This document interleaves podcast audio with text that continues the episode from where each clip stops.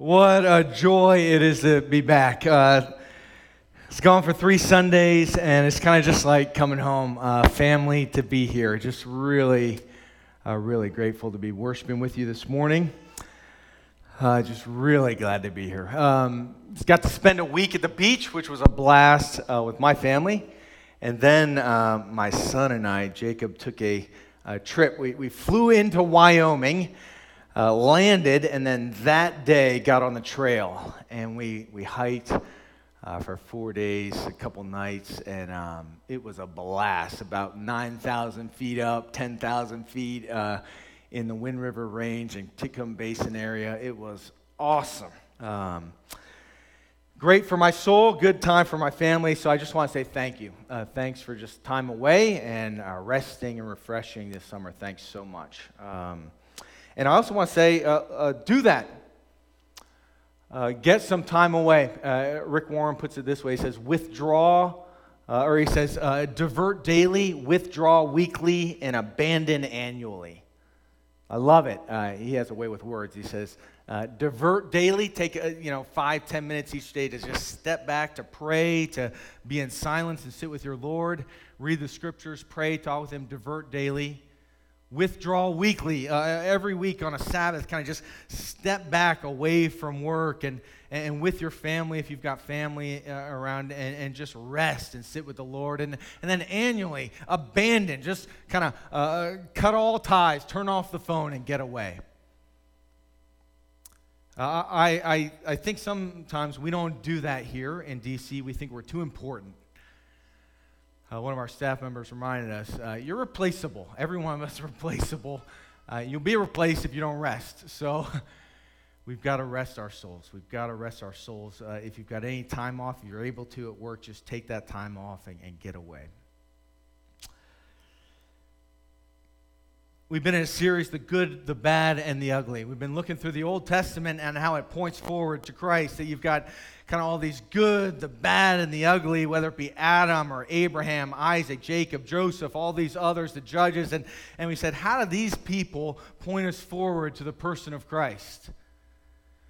Uh, we're messy people. We relate with them. Not well, one of us is all good or all bad. We're just kind of this uh, mess of good, bad, and ugly, made in the very image of God and majestic in that way, but absolutely, totally depraved and broken.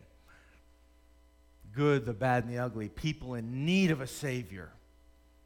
People in need of his eternal rest that only he can give. And we said, kind of through the story, there are four kind of main ways that, that Jesus will point us forward. And the story of the Old Testament will point us forward to who Christ is and what he's done. Redemptive history was the first, that kind of event after event, whether it be the Passover event or even creation itself, kind of steps us forward to this moment, the event in history when Jesus will come to earth. Redemptive history, that, that the whole story of the Old Testament is a historic event after one after another, taking us us to the time of Christ. And then we said there's a foreshadow fulfilled. Uh, take the Passover, for instance. Uh, God's people are rescued out of Egypt. And, and in their rescuing, this lamb is slain in the place of the firstborn son. And, and they wipe the, the blood of the lamb on the doorpost. And then when Jesus shows up, that uh, event that was dim in the Old Testament points forward to this blazing glory of a moment when Jesus hangs on a cross and he says, I'm your Passover lamb and he dies for our sin, takes our place, just like that lamb did for the firstborn son back in the Old Testament. Foreshadow events fulfilled. And then you've got kind of positive and negative types. You've got people in the Old Testament. This is where we've been focusing uh, back here, where uh, someone in their glory and their faithfulness and their greatness, uh, King David, a, a mighty, benevolent king, will look at him and say, Man, there's a king coming who's even greater, a Savior to come. And in his negative aspects, in his sinfulness, in his lust, will say, Man, I am so sinful. I need that Savior to come. So, types is a person in the Old Testament that'll point us forward to Jesus. Then we've got direct prophecy, like in Malachi, where it says, uh, He'll be born in Bethlehem, the Savior to come. And we look forward, and man, He's born in the town of David, Bethlehem. Direct prophecies. Well, this morning I want to do something a little different. We've been looking at a person each week. We said, how does he or she point us forward to Christ? This morning, what I want to do is give us a framework. Uh, I'll use a, a, bit of a bigger word, a covenantal framework of, of how do we read the scriptures, uh, and particularly the covenants, and how do they build a, a framework for us to read this relationship between God and us, humanity. Because the covenants kind of set this framework for us to read the whole story from Adam to Noah to Adam, uh, uh, from to Abraham to Moses to the new covenant and David and on.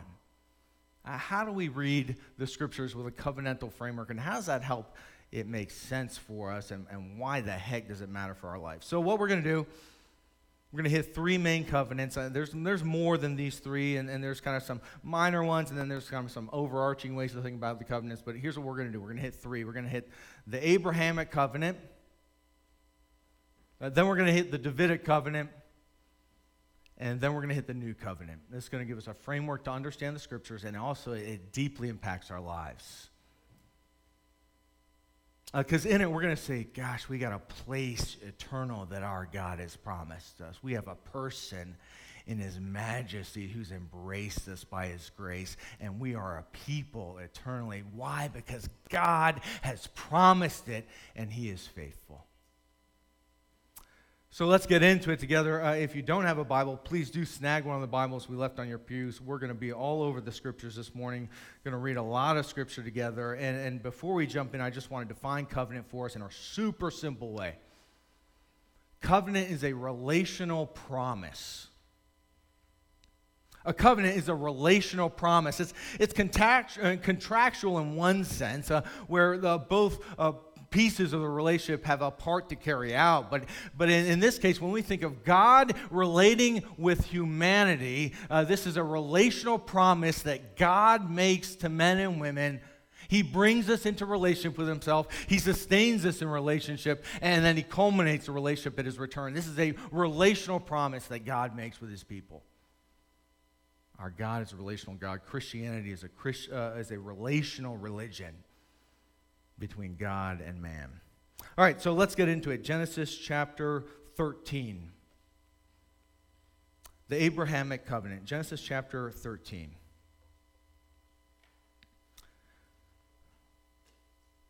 Sorry, 12. I've been on vacation.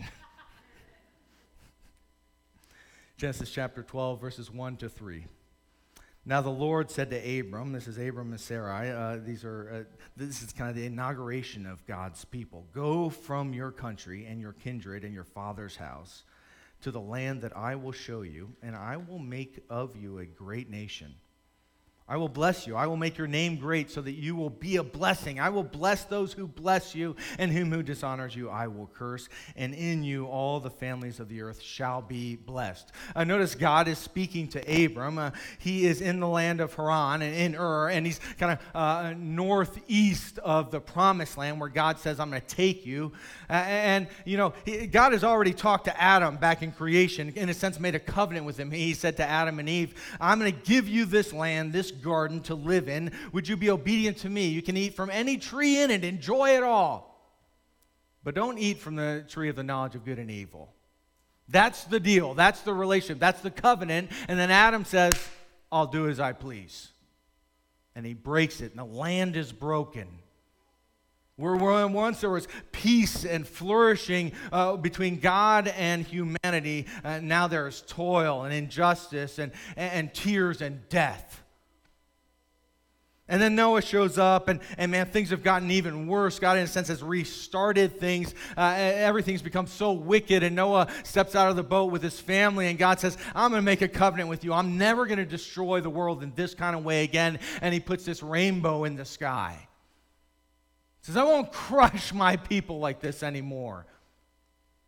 And now he takes Abraham and Sarah and he says, Things are going for you really well in this land. I mean, you're kind of flourishing over there in Haran and things are going great, but, but I'm going to take you. I will. Notice the language through the covenant over and over again. I will. I will. I will. I will. God speaks. God promises. I will what? I'll take you from this land where it's eh, pretty good, right? There's some brokenness there, but I'm to take you to this place. It's to be amazing. You're to be a nation, a seed, right? You're to have this land, this place, and you're to flourish. You're to have all these descendants there. And then I'm to bless you. I'm to pour blessing and grace on you. And people who bless you, I'm to bless them too. People who curse you, I'm to curse them too. I am with you, God is saying. In this place, it's to be awesome. It won't be broke. It's going to be a land flowing with milk and honey, shalom, peace, holistic flourishing. A place where everything is as it ought to be. Eternally, he says. Genesis chapter 15 is going to reiterate this promise again to Abraham and Sarah. Abraham's there in Genesis chapter 15, and then in Genesis chapter 17, he's going to give a mark for this promise, a sign and a seal, this circumcision mark. But this really cool thing happens in Genesis chapter 15. Uh, see, uh, in ancient Near East time, what will happen when you make a relational promise like this, a covenant, where you do your thing, I do my thing, this is how the relationship will work. You cut the covenant. And what happens is you take an animal typically and you, you rend it in half. You cut it in half, and, and it's bloody, it's gory, and, and one part of the animal is here and one part of the animal is there. And then you, whoever made the covenant, the promise together, and the other uh, party uh, hold hands and walk through this animal. As if to say, if you break your part, or if I break my part, you're as good as dead. I promise I will keep this covenant.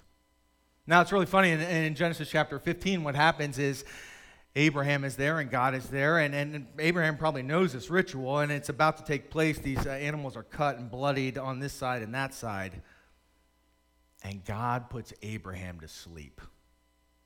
And God walks through the middle of this cut animal as if to say, if you break this thing, I'll pay the price.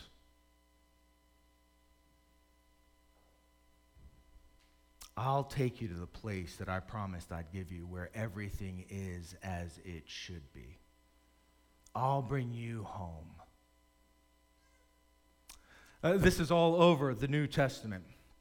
I'm going to skim some of these verses. In Hebrews chapter 11, verses 8 to 10, Abraham is uh, being uh, commended for his faith, and, and he has this faith that's being commended. Why? Because he looked forward to a place, a city that wasn't built by human hands, but was made by God Himself, whose foundations was made by God Himself. A place where everything would be as it should be, where God Himself built that city. Galatians chapter 3, verses 7 to 9. Abraham is mentioned again there, this promise that, that God had made where, where God would bless Abraham, and through Abraham, he would bless all people. And Paul in Galatians chapter 3 says, It's as though the sons and daughters of faith are Abraham's sons, family, heirs of the inheritance, that promise that God had given back there in Genesis chapter 12 it was a promise that God would bless all people and bring them to that place where everything is as it should be if by faith they trusted in Christ. John chapter 14, verses 1 to 4, Jesus is sitting with the 12 and he's talking to him and he says, I'm going to prepare a place for you. A place where there's not going to be tears, there's not going to be sorrow, there's not going to be death. It's going to be amazing. And I'm going to prepare it for you. And we see inklings of this promise that was made to Abraham back here in the Old Testament. This place where everything would be as it should be. This place that God was building. This all of eternity place where there's no tear, there's no death, there's no sin, there's no injustice. It's all wiped away. Where kids don't wrestle with special needs. Where homelessness doesn't exist. Where orphans aren't found not because they're done away with, but because it's all made right, all mended, all made new. Home. I cannot wait. I can't wait. Revelation chapter 21 says it this way I saw a new heaven and a new earth, for the first heaven and the first earth had passed away, and the sea was no more. He saw the holy city, New Jerusalem, coming down from heaven from God, prepared as a bride adorned for her husband. And I heard a loud voice from the throne saying, Behold, what? The dwelling place of God is with man. He will dwell with them, they will be his people. Home. Even when you've been on an awesome vacation, like the Outer Banks, I mean, it was, it was awesome I couldn't wait to get home. You show up, there's a welcome mat, and you step into your home. I mean, it's nothing like home. Particularly when everything at home is going great and going well, and, and, and nothing in the house is broken, including relationships. When it's flourishing in your home, you're like, man, I cannot wait to get home. You're on a business trip and you're thinking, I can't wait to get home. You're away at college and you can't and you think, I cannot wait to get home. Where everything's just as it ought to be. It's why uh, when we were hiking in Wyoming, I, you know, I, I, didn't have a phone for nearly a week. I mean, you're out 20 miles into the backcountry, and it's like signal. There ain't no signal. And so when I called that night, when we got off the trail. I'm like, Court, how's things going? She's like, actually, it's going great. And I'm like, oh, that's awesome. She goes, except for one really big problem. I'm like, oh, what's the big problem? She goes, well, we have a leak in the ceiling of the bathroom. Actually, it's more than a leak. Uh, there's water pouring through our bathroom ceiling. And I say, well, that does sound like a problem. It sounds like things are not right at home. Things are broken at home. What you need to do, you need to take a hammer and you need to start pounding into the ceiling to see where it's coming from. So, this is the ceiling of our bathroom. You can see all the pipes up above. You can see the floorboards up above because Courtney got up in the ceiling with a hammer and starts pounding, and water starts pouring down. The ceiling was destroyed. The house was out of order. It was ugly. Thank God for shark bites. If you know what a shark bite is, you can see it right there. When I got home, she had turned off the water. I cut through that copper pipe, put on a shark bite, good as new. But the house was out of order. Where do you feel this in your home? Where are things out of order in your home? Where do you see the drips in the ceiling and then the whole drywall is just coming down? Is there a relationship that needs forgiveness? Is there something broken in your home? Uh, where do you see it in your neighborhood or your county or in our country, man? When we, when we lift our eyes even from our home, we, we see the brokenness everywhere. Where do you need to step in by His grace to bring a little foretaste of home to hear as we wait for His return? One day we will be home. One day we will be home. I promise. I promise we'll be home. His words are true. He promises it to Abraham in an eternal kind of way. He says, You now are sons and daughters by faith in Christ to get that inheritance of home that's coming when the, the new Jerusalem comes out of the skies and our King Jesus returns. And he says, I'm here to dwell with you here. There's not going to be any death. There's not going to be any tears. There's not going to be any of this stuff that brings groaning in your life today. I'm bringing it. It's going to be perfect. I cannot wait. Man, I can't wait. But what's broken today? Because we aren't just supposed to sit by and wait passively for Jesus to bring our new home and all of eternity where everything's going to be mended. We're to be what, what I like to say is like a movie trailer in our families, in our neighborhoods, in our county, in our country. A little foretaste of the great cinema to come. Uh, you know what happens in a movie trailer, right? You go, you sit down before the movie you paid to watch, way too much to pay to watch, and you sit there and you're watching and you get movie trailer after movie trailer after movie trailer. What do you get? You get a little snippet, a little foretaste of what that movie's going to be. Right? And here's what happens you watch it, you watch it, then what's the first thing everyone does right after the trailer? Not going to see it. Or, man, I'm going to see that one. And see, as we wait for our home, uh, we should have these little microcosms, these little foretastes of what it's going to be like. You think there will be homelessness there? You think there will be orphans there? You think there's going to be injustice there? None of that's going to be there. Not because God eradicates it, because He redeems it by His grace. And this is what we ought to be in our families, in our neighborhoods, in our county, in our country. Little foretaste of the glory that will be when we get home, when Jesus brings a new creation here to this earth where sin has marred and broken everything from that original agreement with Adam when it was all broken to that promise he makes to Abraham to then uh, Jesus who comes and says, I'm going to bring this place to you. And then when he comes back and brings it for sure. What a foretaste we could live out and enjoy now as we wait, as we wait for the welcome mat of Jesus' return.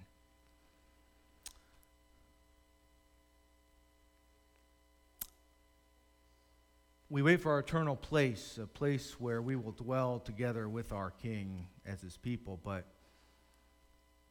but Jesus, God himself, he, he doesn't promise he doesn't promise just a place where it's all going to be amazing, everything will be as it is supposed to be, perfect. But he promises us a person.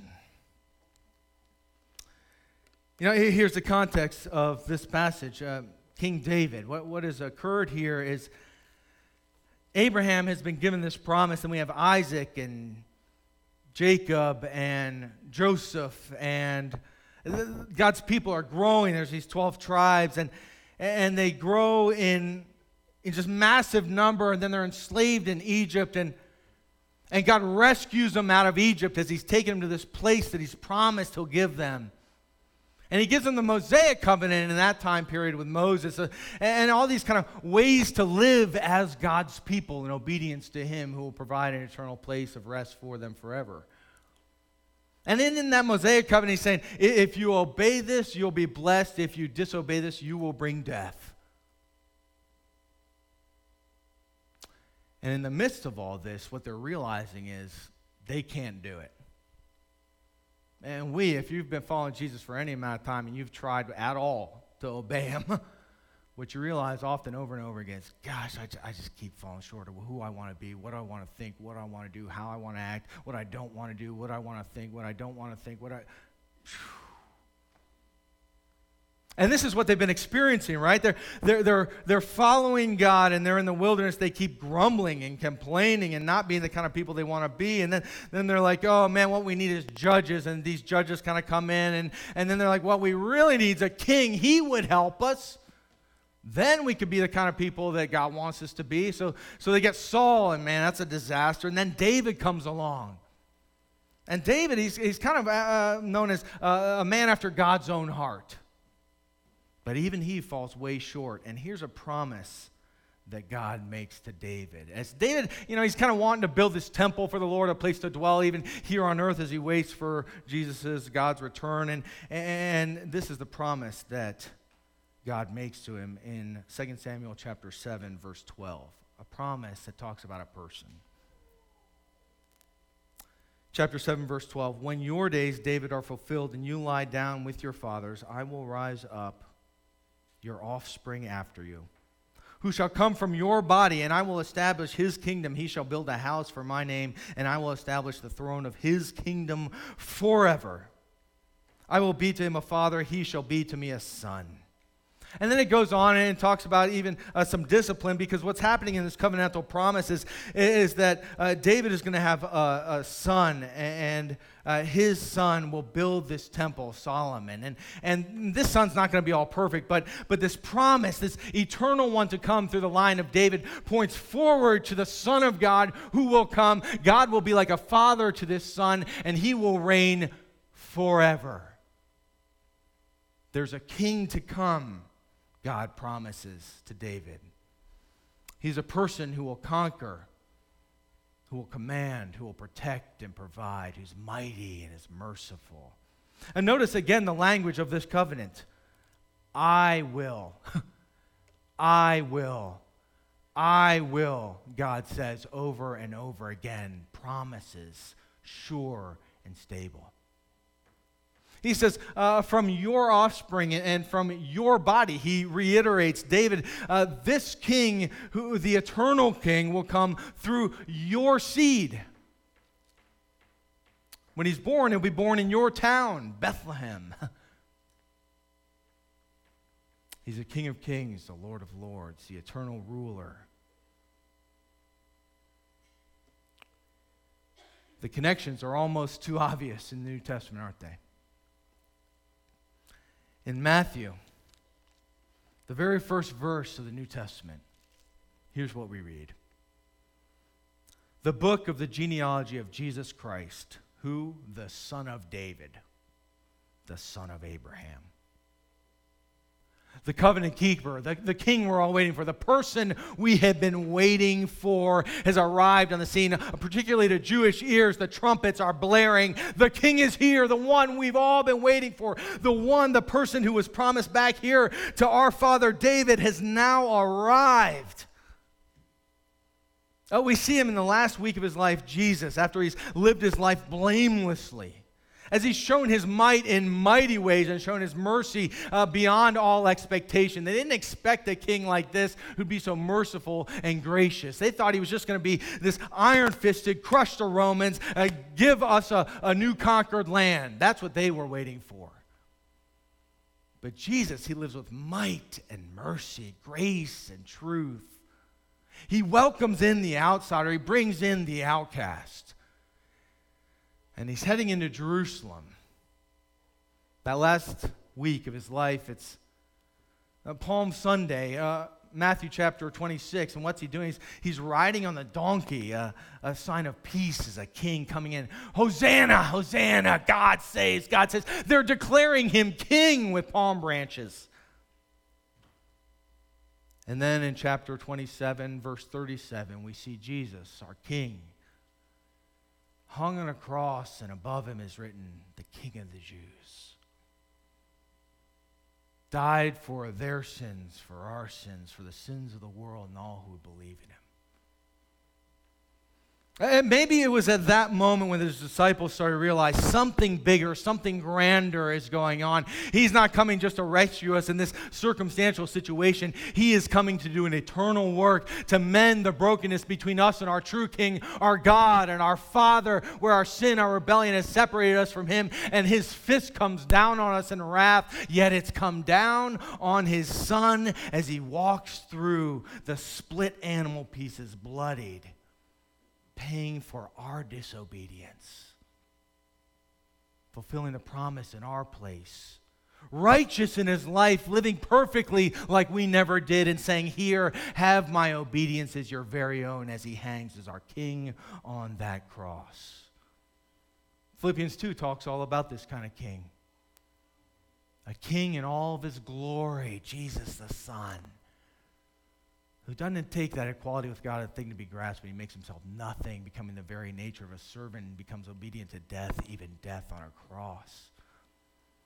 And he's humbled to this point of death as a sacrifice in our place. And God, his Father, looks at him and says, You are the King, Lord of lords. Every knee will bow in heaven on earth to you, the King. Revelation chapter 1, verses 4 and following talk about our King. Revelation chapter 1, verses 4 and following. John is talking to the seven churches that are in Asia. Grace to you, peace from him who is, who was, and who is to come, the eternal one, from the seven spirits who wear before his throne, and from Jesus Christ, the faithful witness, the firstborn of the dead, the ruler of kings on earth, the king of kings. To him who loves us, who's freed us from our sins by his blood, made us a kingdom of priests to his God and Father. To him be glory and dominion now and forever. And the whole book of Revelation just captures he's not coming back on a donkey, but he's coming back on a war horse. He's coming back to make all things right. The one from his throne, the Lamb who is worthy of our praise, slain in our place, our King, the mighty and the merciful. He's the one who changes our want tos that's how Court and I define sin for our kids. You have the wrong kind of want to. You have the wrong kind of want to. You don't want to do what's right. I know because I'm just like you. But here we have this king whose commands can be trusted, they lead a life. But he doesn't just command us as his servants, he compels us by who he is and what he's done. He changes our want tos. We look at him on the cross and we say, You did that for me. Your death in my place, you, your obedience in my place of disobedience, you did that for me. I love you. I can trust you. I want to live for you. It's like that moment when I saw Courtney walking down the aisle and I thought, I want to give my whole life for her. He changes our want tos, He compels us by His grace. One day we will meet our King. We'll meet our King. I promise you. I promise you he will return. And today, this matters. Is, is, there something where you need to repent, where you need to turn from how you're living, where you are living a self directed life uh, uh in whole, right? Where you're saying, I, I have really decided how I'm going to live, what I'm going to live for. And you need to first say, I need to bend the knee now to my king. Maybe that's you this morning. You don't have to have it all sorted out, but here's what you know you're not doing a great job being king of your life, and it is, it is bringing anxiety and anger and turmoil. And these are all signs that there is one true king who you need to kneel before, a Savior who is trustworthy and true and loving and gracious, who compels our new obedience and allegiance to him. Now, maybe you're a follower of Jesus this morning, and you know there's some areas of your life where you're not bending a knee. You're not bending a knee. You've decided you, you can trust yourself in this relationship, though you know it's not honoring to Him. You decide you can trust yourself with your money, though you know it's not honoring to Him. Let's not live self directed, self governed lives. And then I also want us to think about not just areas of repentance, but areas of enjoyment of our King. Where today do you need to say, oh, that's my king? And I know one day he's coming back, but he's here now. All of these promises are these kind of already not yet promises, right? We have this king, we have this father, we have this savior right now to enjoy relationship with. We've not seen him yet, but we love him. What's it look like for you to enjoy this relationship with your king today? You need to step back and and maybe it's this divert daily and withdraw weekly and abandon annually, where you, you just sit at his feet, you soak in the scriptures, you listen. Maybe you just read the Gospel of Matthew and you say, That's the king I've grown to love. Or that's a king I don't know yet, and I want to get to know him. And, and then you go on to Mark and, and Luke and John. You just read through the Gospels. You say, I want to get to know this guy. And ask him, you might know him more deeply and love him and enjoy him. How do you need to enjoy him? Maybe it's a, this allegiance of service to him. Where you say, I'm not, I'm not doing anything for my king. I'm not responding at all with obedience, and, and I need to give my life away in service to the church in this way, or in service to my community uh, for Christ this way, or in service in my job to Jesus in this way. And serve him wholeheartedly. Our God has promised an eternal place, He has promised an eternal person, a king, a, mighty Savior who's merciful. And our God has promised that we would be His people. Our God has promised we would be His people. All kinds of people brought together in His promises. Our time goes on here after the kings and the prophets are speaking to the kings over and over again Isaiah, Jeremiah, Ezekiel, all these others. And, and in the beginning of Jeremiah, uh, you, you, get uh, the picture of who Jeremiah is speaking with. This is kind of after uh, God's people, his kingdom has been divided into Israel in the north and Judah in the south. And, and Jeremiah is here uh, speaking as a mouthpiece of God to Josiah and Jehoiakim and, and, and Zedekiah. And he's speaking to these kings, and he's basically saying, you need to get your life in order in allegiance to the king. But it is a just flat out mess at this point as God's people, as the kings and the prophets are taking place and the prophets are speaking to the kings. But then there's this promise of a new covenant, a people that God is making. As he takes them under the allegiance of this person he will send and brings them to the place where it will flourish forever.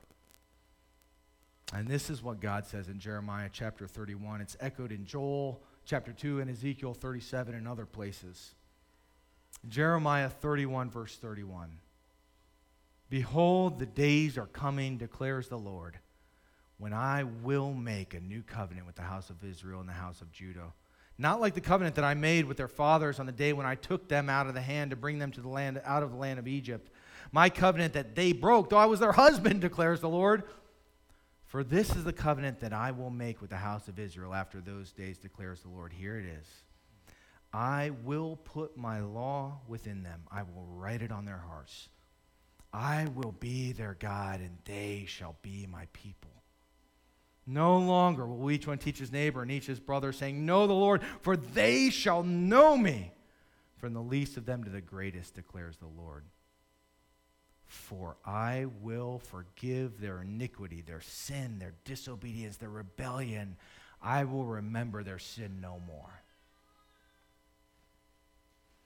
I hardly need to say it. Do you see it over and over? I will, I will, I will. God promises. He's faithful. He's true. He's sure. He's trustworthy. He promises, what will he do? He'll write his law on their hearts. He'll get inside these cold stone hearts and he'll bring them to flesh. He'll, get, he'll send his spirit, is what Ezekiel 37 highlights. And what we see in Acts chapter 2, he says, I'm going to get inside of there. What you couldn't take care of in the inside of who you are, that's where I'm going. Why? So that you will know me all that you've ever longed for in relationship with the living God, I'll bring it to you. And it's not just this individual thing I'm going to do in just your little heart and your own little closet. I'm going to make you a people from the least to the greatest, all the nations of the earth, from this corner to that corner. I'm going to bring them all together in the Spirit as they testify who the Son is and what He's done by grace. I'm going to make you a people in relationship where you belong as my family under my Father. It's all over the New Testament, isn't it? A divine family, a diverse family with whom we belong. People Acts chapter 2 is probably just the best place to start. I, am not going to go to all these verses for the sake of time, but uh, uh Peter is standing before this great multitude, and there's this uh, little uh, section in, verse 5 of chapter 2. He says, All nations are there, everybody's there, all these different languages, and the Spirit is poured out. And these exact words from Joel chapter 2 and Jeremiah 31 and Ezekiel 37, they're all hitting, and it's like, It's happening! And they're, like, Wow! They're so excited. Everyone there is like, They're drunk. It's so crazy. They're like, this is the moment we've all been waiting for. God is bringing about his new covenant through the person of the Son who has lived a perfect life, died on the cross, and risen to bring newness of life. And now he's sending his spirit to dwell in us, uh, in us to make us his people. It's happening. They're jubilant. Acts chapter 2. Matthew chapter 26, verses 26 to 29, Jesus, right before all this occurs, he's about to die and he institutes the family meal. And he, he uses the language uh, from Exodus uh, chapter 24, where, where Moses is sprinkling this blood on the altar. And he's saying, This is the blood of the covenant. And Jesus says, This is the blood of the covenant. In, in Luke, he's going to say, This is the blood of my blood of the new covenant. Like, this is the moment I'm making the, the people of God in the person of Christ. And he institutes this family meal to remember it through his life, his death, his resurrection to say, This is a, a, a sign and a seal of who you are as God's people by his grace. And then he's about to leave. Uh, uh, uh, he's 12 and now 11 who were following him. And he says, I'm going to give you a mark too. He says, uh, You go. And anyone who wants to follow me, Jesus, here's what you do you baptize them in the name of the Father, the Son, and the Holy Spirit. What's he saying? He's saying, Give them the family name. Give them the family name. Identify them with me, Jesus, in my death and my resurrection. They're part of the family from the least to the greatest, uh, white and black and this and that, and high income and low income, and Republican and Democrat. Even you two can come together.